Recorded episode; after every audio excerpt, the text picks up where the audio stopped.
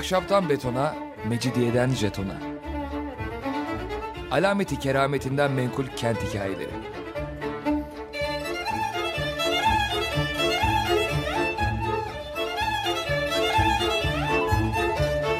Hazırlayan ve sunan Pınar Erkan.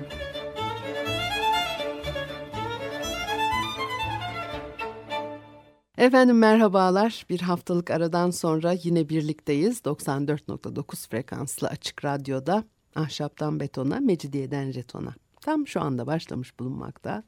Anlatıcınız ben Pınar Erkan. Elektronik posta adresim pinarerkan.yahoo.co.uk Bugün programımızda neler olduğunu geçen haftadan biraz ifade etmiştim.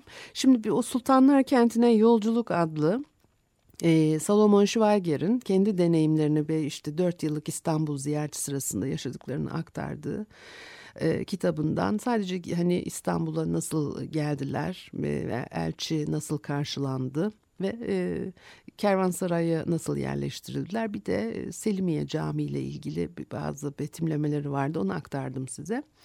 Bugün de kitapta e, pek çok farklı konuda çok bilgi var. Hani e, size e, tadımlık aktardığım 16. E, yüzyıla ait e, yaşam şekli işte İstanbul'la ilgili pek çok şeyi e, Salomon Schweiger'in anlattıklarından öğrenmek mümkün.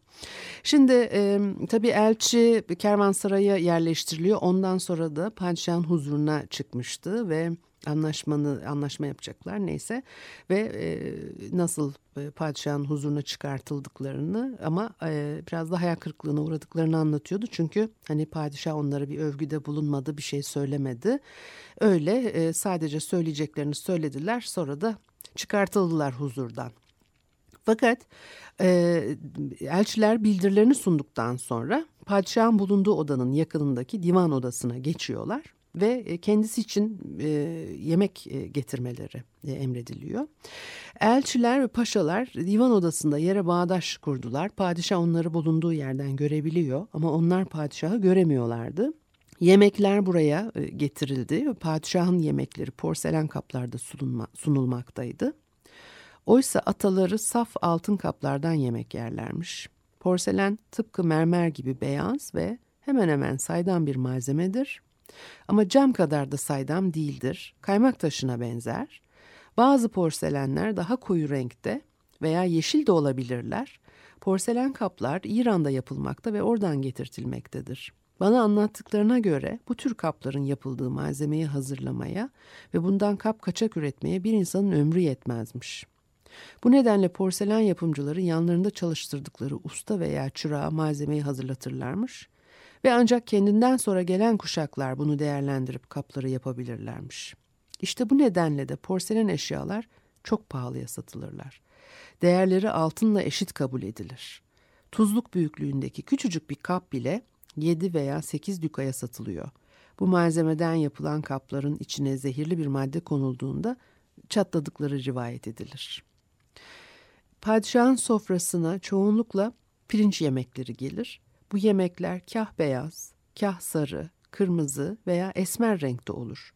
Bazen çorba halinde, bazen de tane tane olacak şekilde pişirilir. Bazen de fırında kızarmış koyun etiyle birlikte sunulur. Tatlısı da yapılır. Kızarmış güvercin, tuzlanmış veya buğulama tarzında pişirilmiş koyun eti, kızarmış tavuk da sofraya getirilir. Bunların dışında kavun, karpuz, narenciye, nar, armut, üzüm, kiraz gibi Çeşit çeşit meyveler ve kabak tatlısı gibi tatlılar yenir. Padişah şarap içmez. Sadece şekerli sudan ya da nar veya ona benzer meyvelerin sıkılmasıyla elde edilen usarelerden yapılma şerbetler içer.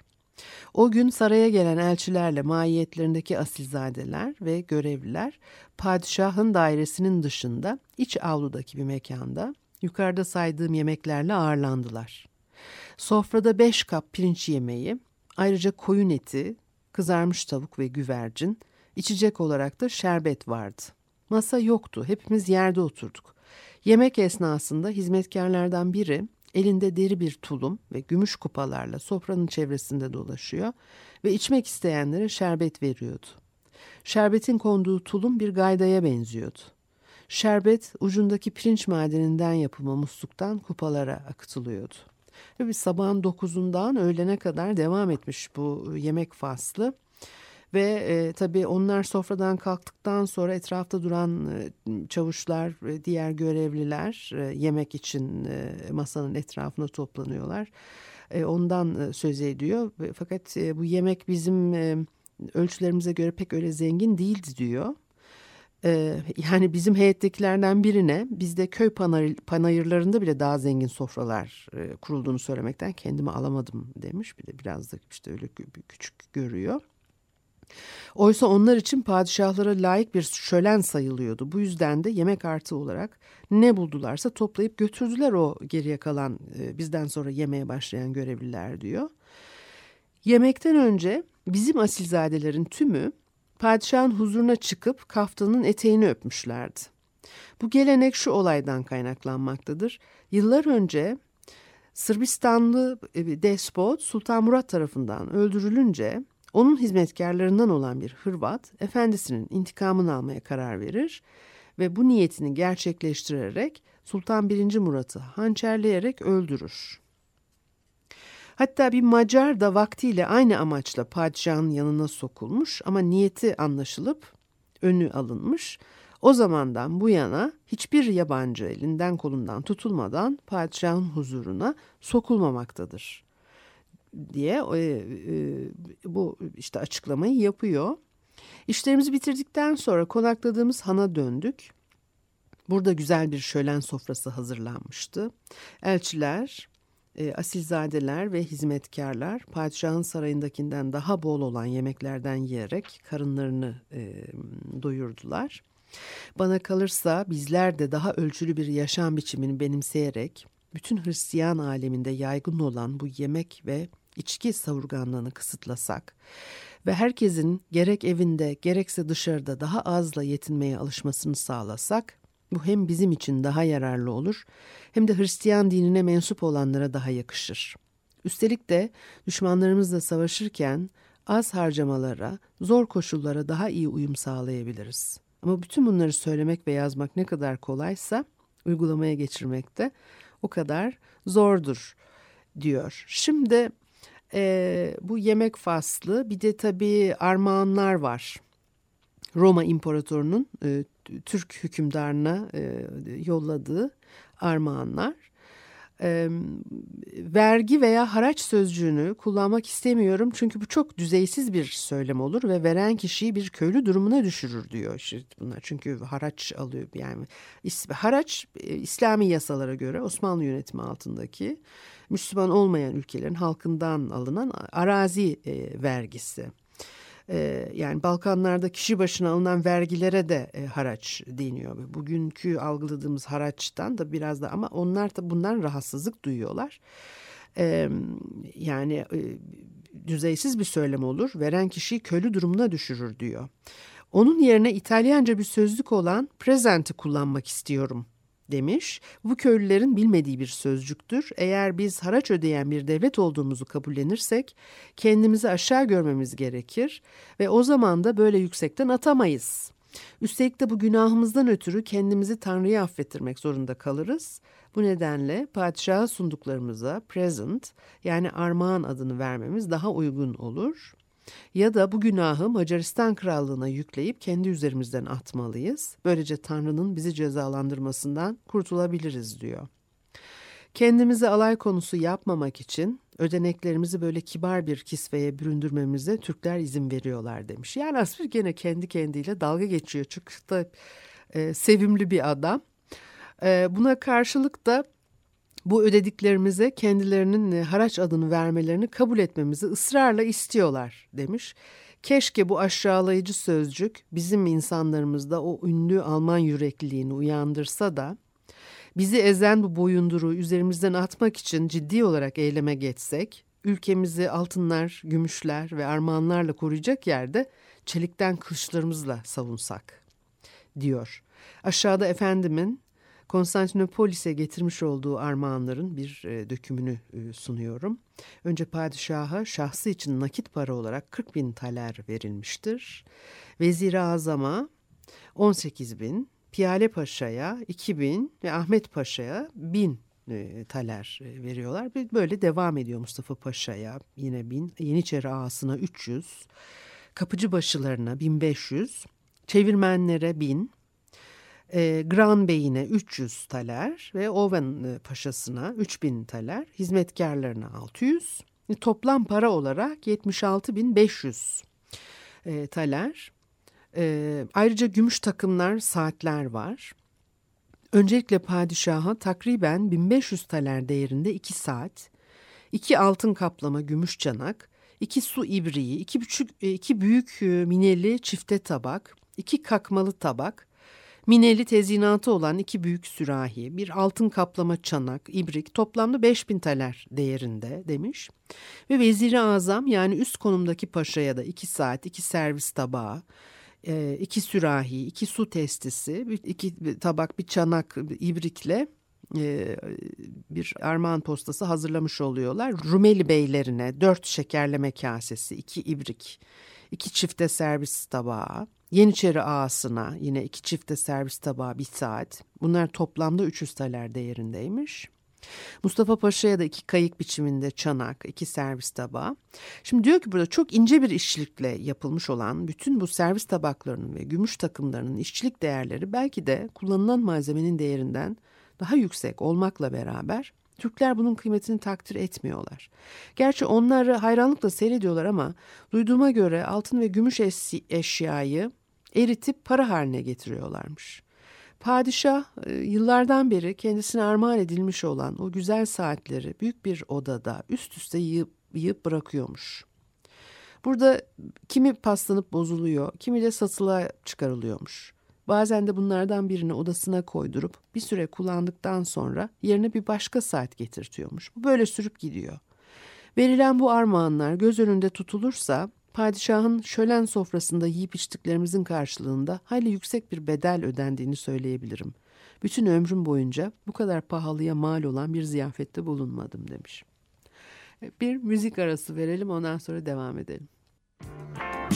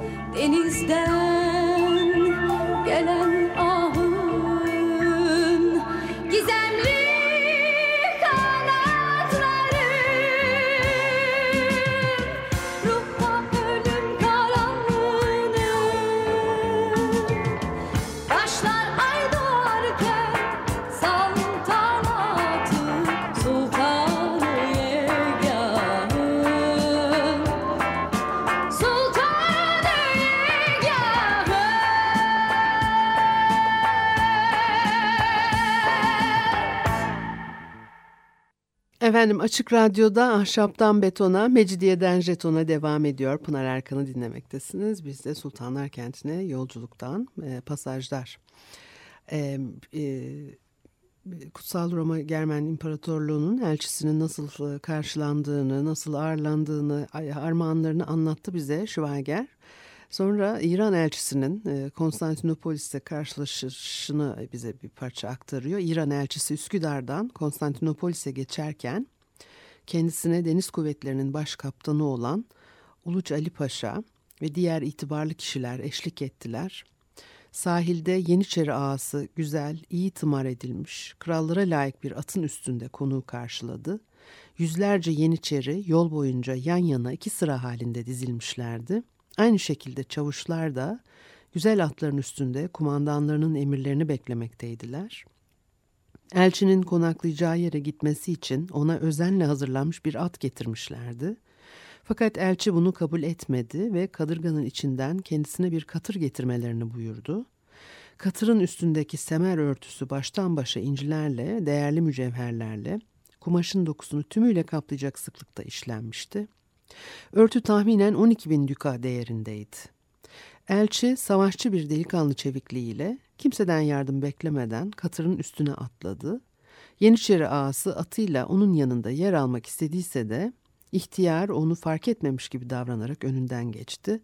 Yeniçeri ağasını kendisiyle aynı hizada yürümeye layık görmüyormuş izlenimi veren gururlu bir tavır içindeydi. Birkaç adım ilerledikten sonra kalabalığın içinden birisinin ikazı üzerine durdu ağanın yaklaşmasını bekledi.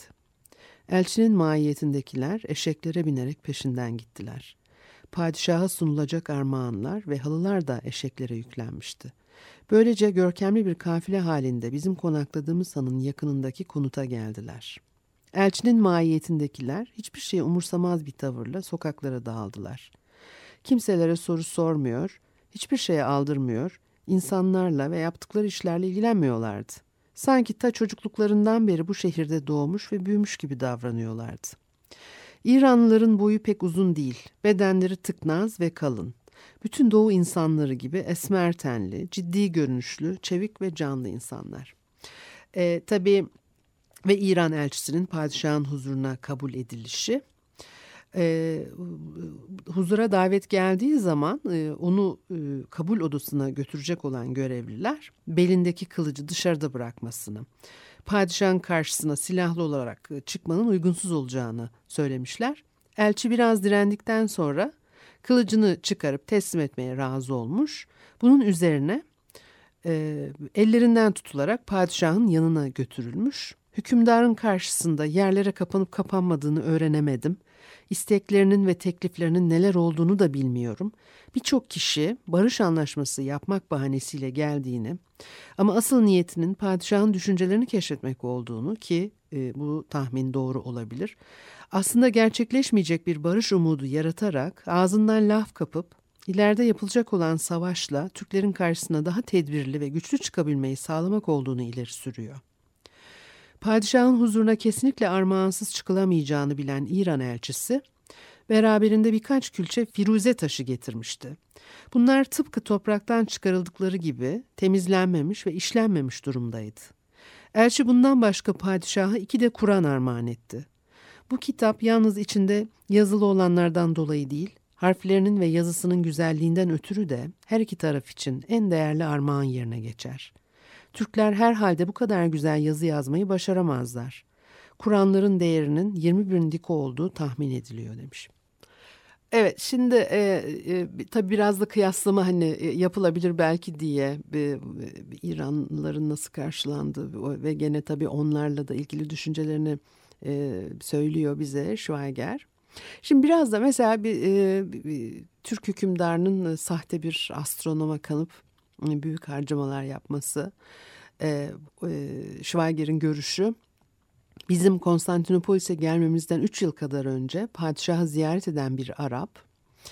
E, bu Takiyüddin adındaki Arap astronomunu kastediyor burada.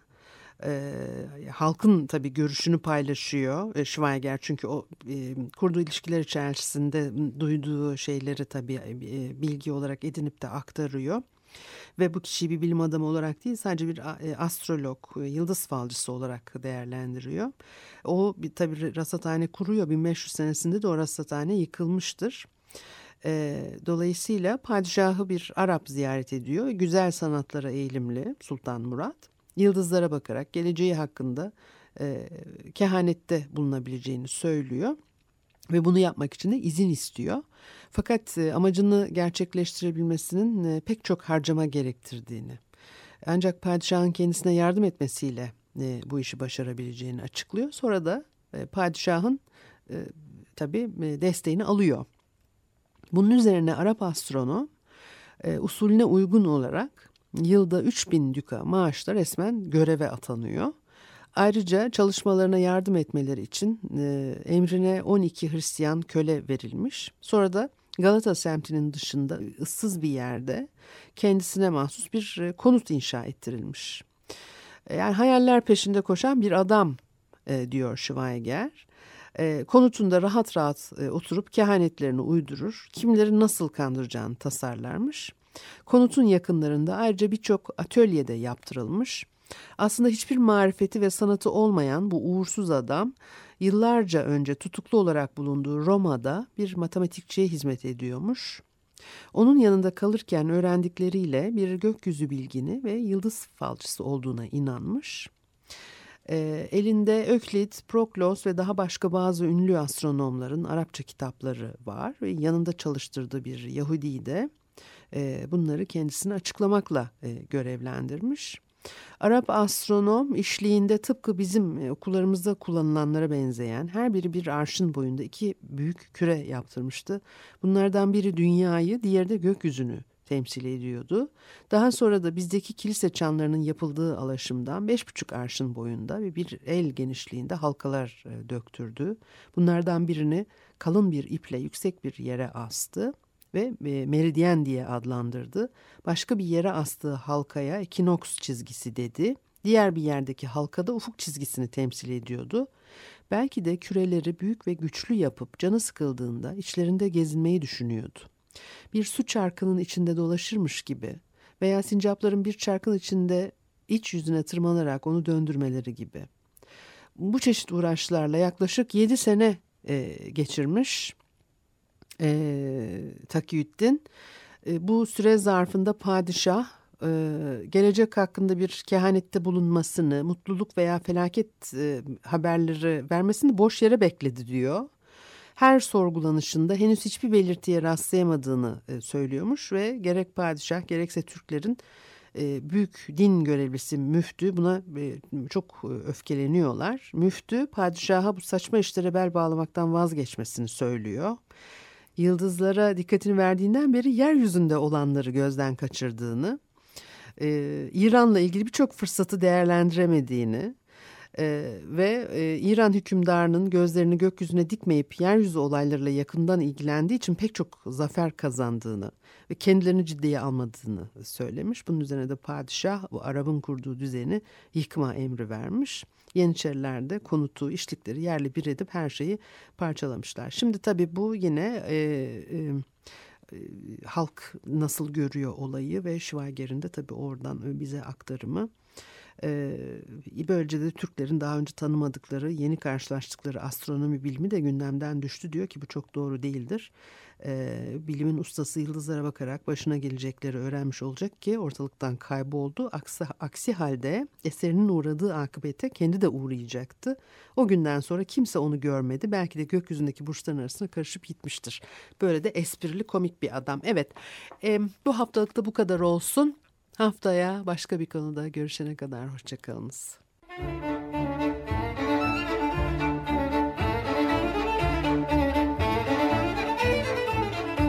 Ahşaptan betona, mecidiyeden jetona.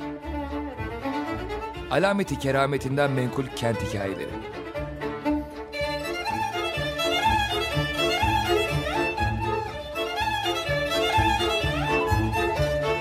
Hazırlayan ve sunan Pınar Erkan